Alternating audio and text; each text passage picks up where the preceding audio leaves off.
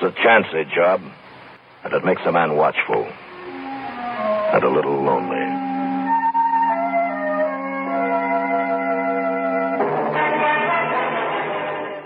Come on in for an evening of poems and stories about the American West. A land of legend, of romance, of friendship and courage. A motherlode of remembrance. A true showcase of the Old West with the old cowboy, J.C. Hulsey. Being a fledgling company, this old cowboy is always looking for a way to save money. Free is one of my favorite words. And as you know, there ain't a whole lot of that hanging around. So what's the next best thing to free? Cheap, right? You betcha. Cheap is good too. Well, I just met a young man that I'm going to tell you about. Now, he ain't free, and some might not consider him cheap. But the thing I like about him is his honesty, his trustworthiness, his loyalty, and he's extremely easy to work with. He goes the second mile, so to speak. Let me give you an example of what just happened. I told him I needed a job done and I'd pay $25. Now, that's just an example. He told me to do that job for $20. Now that made this old cowboy feel good. Not many folks are willing to help the other person like that. They're only interested in how much money they're going to get. Let me say one other thing. When I use the word cheap, I in no way meant to imply that his work is cheap looking. It's top notch work at a reasonable price, folks. The bottom line on what I've just shared with you is I, as an individual, and as the owner of Outlaws Publishing, highly recommend this young man for any web-based work you might need done. His website is http colon front slash front slash vwsols.com. Or you can drop him an email, wvsols at gmail.com. Check him out, folks. I know you're going to be satisfied with his work. I think it's time we listen to a little cowboy poetry. This is Greg Patton reciting one of his poems. It's called Red-Headed Cowgirl. Red-Headed Cowgirl. Looking across the corral at the red-headed beauty, he'd seen her here before, and she had never acted snooty. Those freckles across her nose, above her smiling face, those green eyes took up the rest of the space. Every time he saw her, it made him feel good. Something about that cowgirl and her womanhood. He was shy and he didn't want to get shot down, but finally he asked her if he could take her to town. There was a dance that coming Saturday night, and they went together. He was all grins, and it turned out better than they thought it might.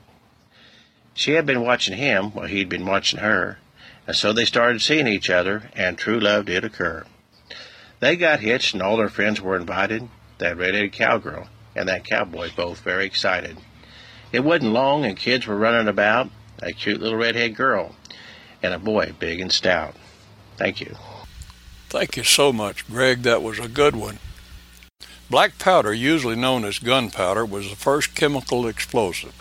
Its development can be traced to Chinese alchemists in the 8th century. It remained the main explosive worldwide until the 19th century. Another explosive was liquid nitroglycerin, which was invented in 1846. It was used widely in the 19th century for blasting operations in the oil and mining industries and also in railroad construction. Then Albert Nobel invented something called dynamite. Dynamite's made of nitroglycerin, sorbents such as powdered shells or clay, and stabilizers. It was invented in 1867 and it rapidly gained wide-scale use as a safer alternative to gunpowder or black powder and nitroglycerin. Nobel originally sold dynamite as Nobel's blasting powder, but decided to change the name to dynamite from the ancient Greek word meaning power. I can't pronounce that Greek word, folks. Alfred Nobel's father built bridges and buildings in Stockholm, Sweden. His construction work inspired him to research new methods of blasting away the rock. His work with explosives later inspired his son Alfred to make explosives safer and more effective. Dynamite's usually sold in the form of a cardboard cylinder about 8 inches long and about one and a quarter inches in diameter, with a weight of about a half a pound. A stick of dynamite produces roughly one megajoule of energy. One megajoule is equal to the energy of one ton moving at 100 miles per hour. The maximum shelf life of nitroglycerin-based dynamite is recommended as one year from the date of manufacture under good storage conditions. I reckon what we need to learn about this is don't mess with something that you ain't qualified to use. I think it's time for a country song. This is Jake Elwood singing If I Die.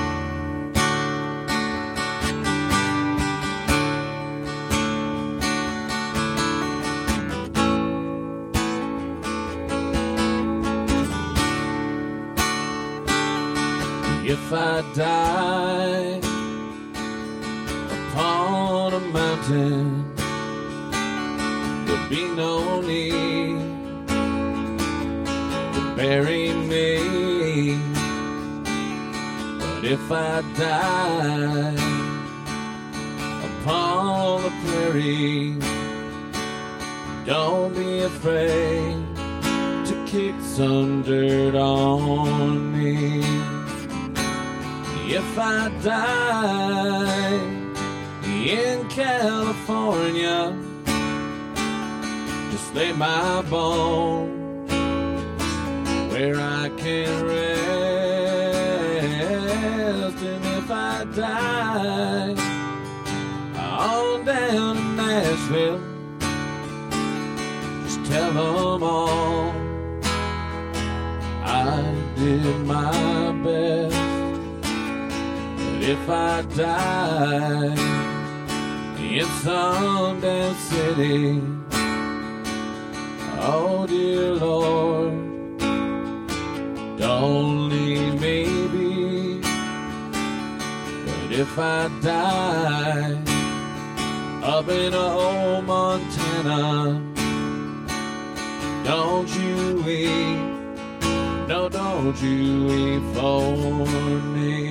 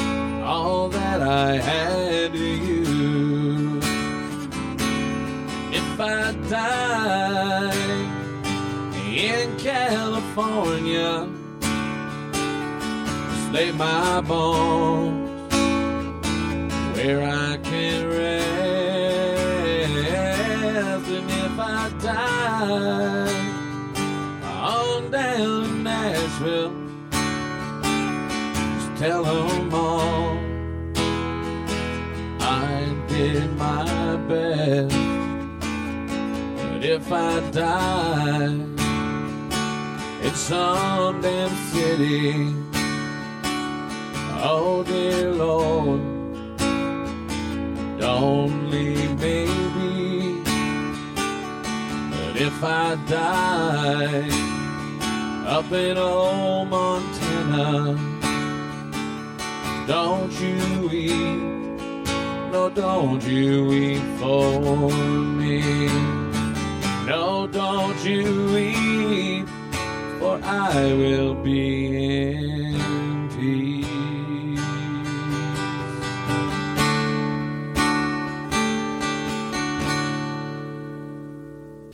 Thanks so much, Jake. That was a great song. Now let's visit with our guest. We want to welcome to the Wild West Showdown today the poetry man, Michael Gasaway. Welcome, Mr. Gasaway. It's a pleasure to be on your show. Thank you very much. Did I pronounce your name right? Yes, you did. Okay. Tell me a little bit about yourself, where you were born, where you grew up, and where you're living now. Well, I was born in North Carolina, and then I've traveled all over the countryside in many parts of the world. Uh, served some time in the Marine Corps, and as the back of my book says, you know, I'm a widower with five grown successful sons, cowboy Christian gentleman. I don't know. I, you know, when you talk to my friends, the words that they came up with was warrior, philosopher, poet, adventurer. You know, a true friend. You know, and I always believe in doing the right thing for the right reasons. Sure. How do you feel about being described like this by your friends as a warrior and a philosopher and poet, so forth? How's that make you feel? Well, you know, it's kind of you know when you get people to ask us, "I need this for my book. Give me some descriptive terms," and these are the ones that came back, and I went, Hmm. Okay. you know, as a friend of mine wanted to know how I went from mercenary to missionary. Yeah, I said, I said that's a whole nother book I'll have to write. there you go. How long were you in the Marines? I was in the Marines for four years. Four years? Okay. Yeah, I always tell people my dad served 22, and I served four, so I figured that was a long enough career. That is long enough, yes. Okay, you- you're a widow. You have five grown children. How many grandchildren you have? Two, Two? three, four, four. I'm sorry. Four? One is a uh, basketball coach. One's a state championship baseball coach. One is a, uh state championship football coach, and he just flashes his ring and says, "That's it." You know, there's no more comparisons here. Hmm. And uh, one's a land has his own landscape company. My youngest son I lost about six years ago. Oh, I'm sorry. Okay, so uh, does any of them write poetry? No, um, none of them have that. The youngest one did. Um, he wrote some.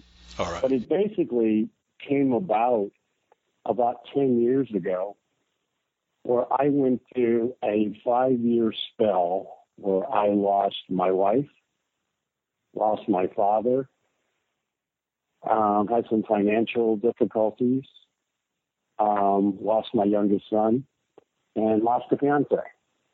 Mm. Just boom, year after year after year. And so that's, I guess, where the writing started.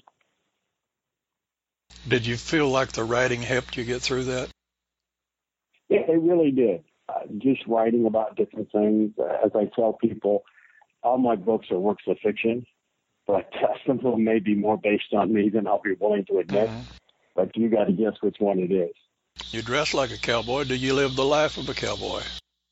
Well, I did. I had a small place down in South Texas, and we had some horses. It was really great. The boys loved it. It was a great place, a great environment to raise them up. Then I left, going through all that turmoil and everything. My youngest son and I decided we needed a change of venue, and Mhm. so we went to Tennessee for a couple of years, and then went back to Texas. And right now I'm in Georgia.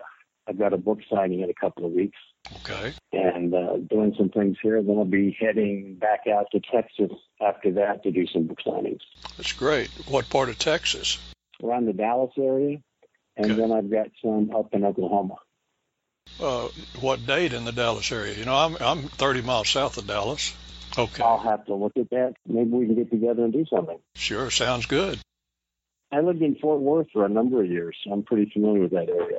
Well, you know, Texas misses you. You know that, don't you?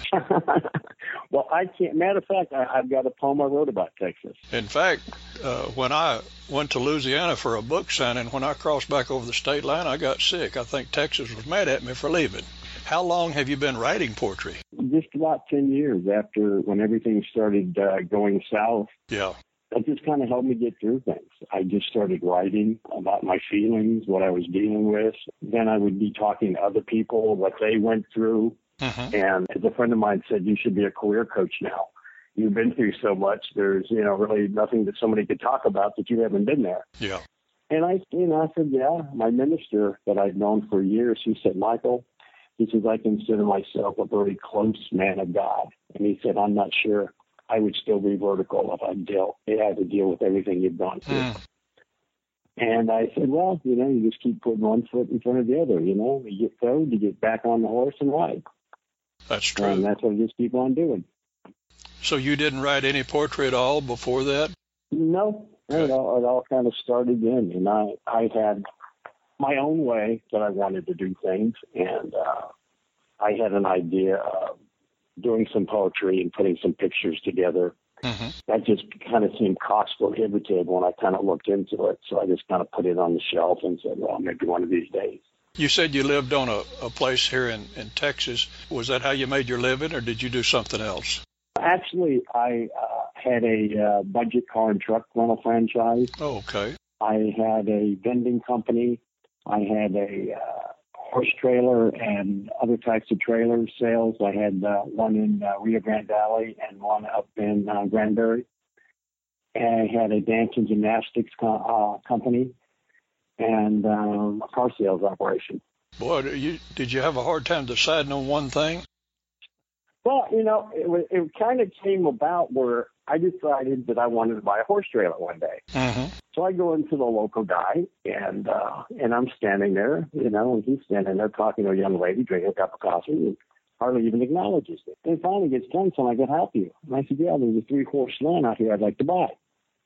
Well, you think bells and whistles would go off if somebody says they want to buy. He says, Well, give me the number and uh, I'll let you know the price on it. I'm thinking to myself, it's 100 degrees out here. I said, okay, I'll play this game a little bit longer. So I walked out there and got the number, came back in. And he gave me the price. And I said, you know, I just came back from the stock show in Houston and San Antonio, and I know you got room to move, so well, let's let's cut a deal here. He goes, well, I suggest you get back in your truck and drive back to San Antonio or Houston. You can get a better deal. And I thought, myself, you did not just tell me that. Yeah. So I was talking to my banker later on, and he says, yeah, they're the only game in town. Unless you want to drive, you know, four or five hours, that's pretty much what you're going to pay. I said, well, that's just no way to deal with people. Mm-mm. He said, well, why don't you put something together and put it on a business? So I did. And so we started our own trailer company. And, uh, you know, first thing I told my people was, make sure you acknowledge those people when they come on the lot. Don't stand around them, give them room, but at least say hi to them. Sure. Help them out, be friendly.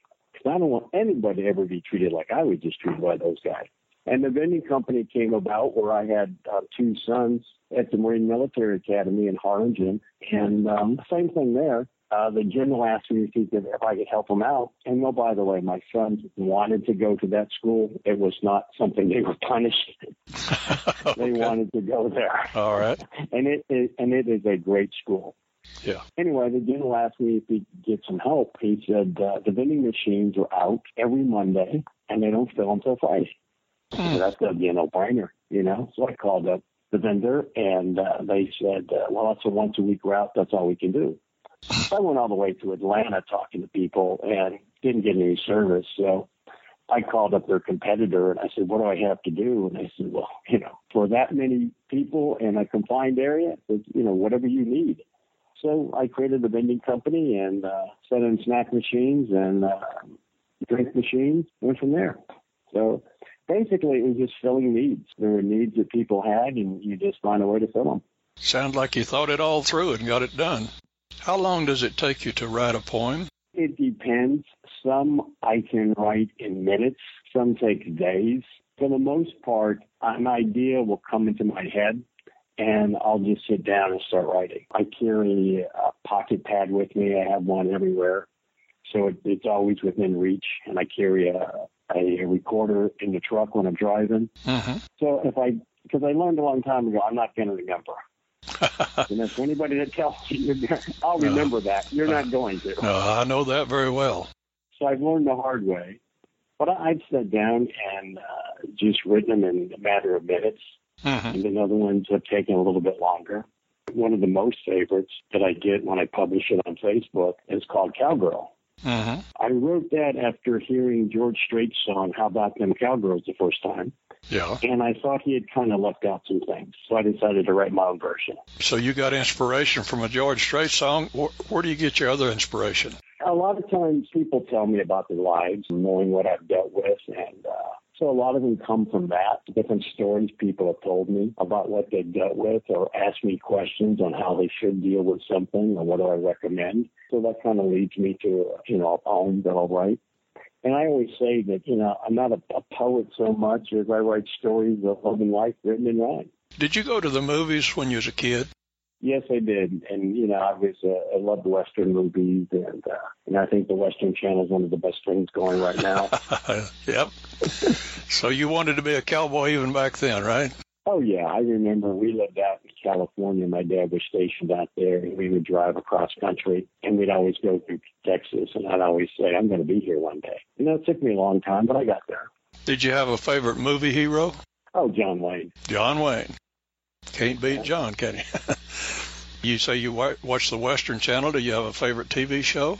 I like historical information, things like that. Has there been a special person in your life that, that has inspired you more than anybody else? Oh, there's just so many that I've been inspired by over the years. Mm-hmm. Coaches, when I played football, teachers, people I served with in the service. If you're open and are willing to listen, you can pick up something from almost any intelligent person and be willing to learn from those things. I think too many youngsters today think they know it all and they don't want to learn. If you just listen to people, what they have to say, especially some of the older folks, I'm one of those now. Mm-hmm. So uh, you just got to take in what people are willing to say. So many times we let things pass by. Then we find ourselves in a situation where we don't know how to deal with them anymore because people have forgot. You mentioned you got a book signing to go to. Uh, do you handle your own marketing? Yes, I do. I, you know, I thought writing the book was going to be the difficult part. that was by far the easiest part. Yes. Marketing it and setting up dates and things like that is by far the most difficult part. And you do all that yourself? Yes, I do. Do you have any advice for anybody that wants to be a author? Write what you feel and just keep writing. You know, it doesn't have to be perfect. I think I've written one poem out of the hundreds and hundreds I've written that I wrote from beginning to the end and made no changes. Okay. But you, you know, write what you feel, write what you like, what you believe in, and just keep working at it. Are you working on anything right now? I actually have my third book of poems um, that'll be coming out later this year. All right. And I have a daily devotional that I'm working on. Mm-hmm. And I'm ghostwriting a book for somebody else. And I have two business books that I'm working on. Busy, aren't you? yeah, when the poetry's not working, I'll go over to the other one. If that's not working, I'll go over to the other one because they're all different. I understand. So it's, yes. It's a case where you could just change genres, if you will, and keep writing, keep doing things. You mentioned that John Wayne was your favorite movie star. Can you re- do you have a favorite line that John Wayne said that you can remember? Well, let me tell you, Pilgrim, I can quote a lot of John Wayne. Don't get me started. That sounds good. we may we may have to interview John Wayne one of these days. what was your favorite treat as a kid? Candy, cake, something like that? Pie. Pie. What kind of pie? A blackberry. Blackberry. What's your favorite treat today? Pie. Pie. Blackberry. yeah, you, you just can't get it. You know, I mean, uh, there's not too many places you can get it unless you're up in the Northwest somewhere. Right. Okay, how can folks get in touch with you? I know you're on Facebook. Are you on Twitter? No, my name may be on there, but I, I really haven't gotten into the Twitter thing yet. Okay. I have two pages on Facebook. I have my personal page, and then I have a Poetry Man page. You want to recite one of your poems for me? Sure, I'll do the cowgirl one. All right. Cowgirl. Horse lover, roper, or barrel racer. All of these and more she's been called. But cowgirl is the term she likes best of all. It describes her right down to a T, you see. In her early childhood memories, it's what she's always wanted to be. From her Stetson down to her boots and spurs. Oh, how she looks the part. But the real cowgirl spirit lies deep within her heart. Being a cowgirl is not just about how she may dress and talk. A real cowgirl not only talks the talk, but she walks the walk. Cowgirl is an attitude. It comes deep in her heart within. To her, it's a way of living life, from the beginning to the very end. She can be tough and gentle, sexy and wild, sweet and kind. Sometimes you'll swear she has just lost her mind. For a cowgirl has a mind of her own, you see, and it most often will be a mystery and will just seem to confound you and me. So never try to change her or fence her in. And if you ever make her a promise, you better keep it, my friend. And she may not remember, but she will never forget. And in the end, may leave you with heartache and regret. She may have the charms of a southern belle, but when the time comes, she can be hard as nails. From cleaning stalls to riding all day, when this cowgirl dresses up for a night with her man, she'll leave him breathless, with nothing to say. She doesn't need a man, to make her feel right, but she sure does miss one on some of those cold and lonesome nights. Alone with just her dog and horse, she'd rather stay than to live with a man who doesn't understand her cowgirl way. In her mind, it's not too hard to comprehend. She just wants a man to love her unconditionally and be her best and trusted friend.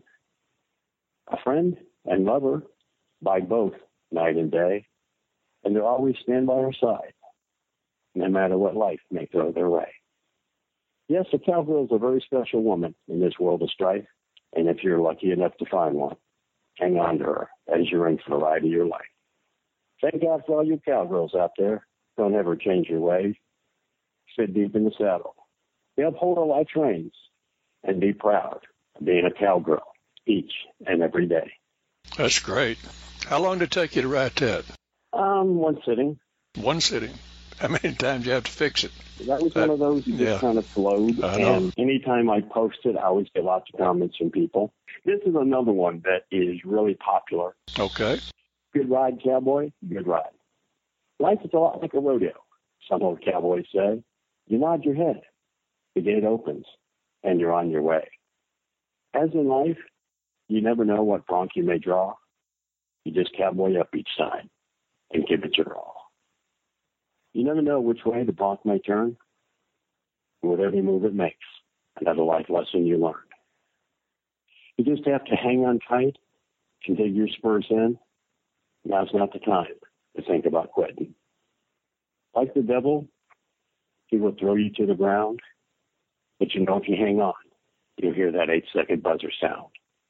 He'll try every trick that he can to throw you to the side.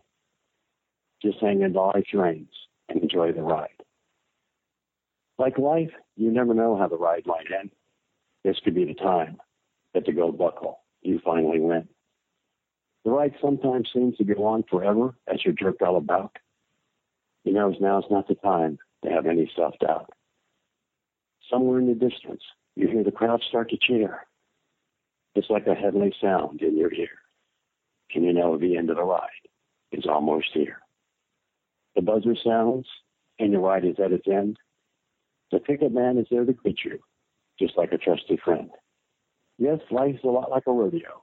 Old cowboys had some great insight. You just have to hang on, enjoy the ride, and always do what's right.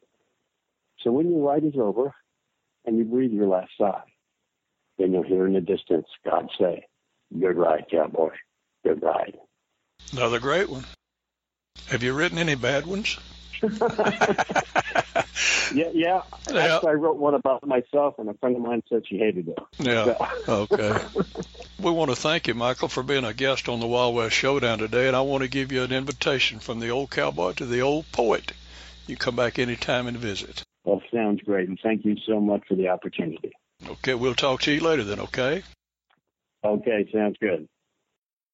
My trusty sidekick GPS and me arrived in Denison around 2:30. We went to meet James, the man in charge of the event. After showing me around a little bit, I decided to find a place to get me a hamburger. James had told me there's a Whataburger close by, so I got in my truck and I started driving. I saw a couple of eating places, but no Whataburger. I finally settled on a Jack in the Box. They serve hamburgers, right? Wrong. The young man behind the counter didn't know what I was asking for.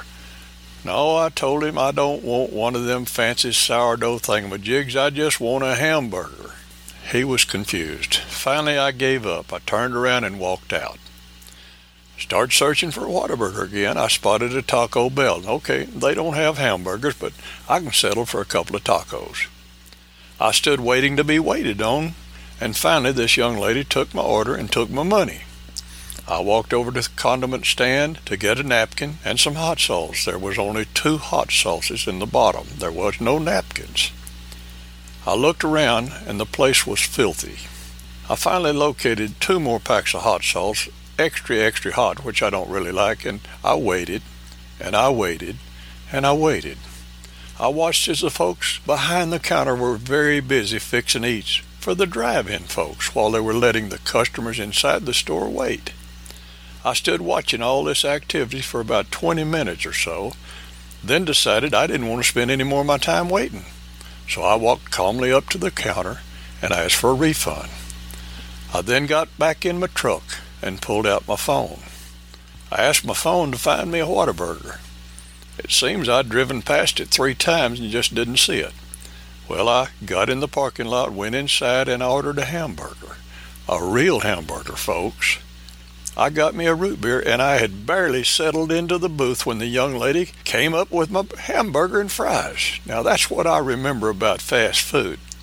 And let me tell you this, folks. It was worth all the trouble I went to. That was the biggest and best hamburger I've had in a long time. Now, here it is the next morning, and I'm back in Denison for the big event. Of course, I'm early. It's a habit of mine. I've always been early, no matter what it is or where I'm going. I like to be early. Well, while I'm waiting, I decide to go and fill up my trusty old Dodge with gas. I purposely didn't fill up when I left home this morning because I saw when I was here yesterday gas was 10 cents cheaper. Well, I found me a gas station and I pulled in there and the pump said I could either pay inside or pay at the pump. Well, you know, of course I want to pay at the pump so I don't have to go inside. I slipped my credit card in there and it seemed like it took forever for it to okay. While the gas was pumping, I went inside to the little boy's room. I come back out and it was still pumping. I finished it off. Then it asked, Do I want a receipt? Of course I want a receipt. That's why I paid at the pump. Well, I hit the button and said, Yes, I want a receipt. And the pump did this and it did that. It, it seemed like it took forever. The clerk has your receipt inside. well, I went inside. Of course, this old cowboy, he can't let things rest and just ask for receipt. I told the young lady behind the counter this kind of defeats the purpose of paying at the pump if I got to come in here for a receipt. Well, I don't think she understood what I said. But anyway, I got my gas and I went back and waited until the people showed up for the event. I'll tell you about the event at another time. I did have a good time once it got started. How was your day? We want to give a big old Texas thanks to Jake Elwood for his song and thanks to Greg Patton for sharing his poetry with us. And let's not forget the poetry man Michael Gasaway for visiting and sharing his poems with us. And please remember to check out our newest friend, Vivid Web Solutions, at http colon front slash front slash vwsols dot com or drop them an email at vwsols at gmail.com. Now, all you cowboys and cowgirls gather round for some cowboy wisdom. Always take a good look at what you're about to eat. It's not so important to know what it is, but it sure is crucial to know what it was. This is the old cowboy saying adios and happy trails. Come on back next week to the Wild West Showdown with the old cowboy J.C. Hulsey.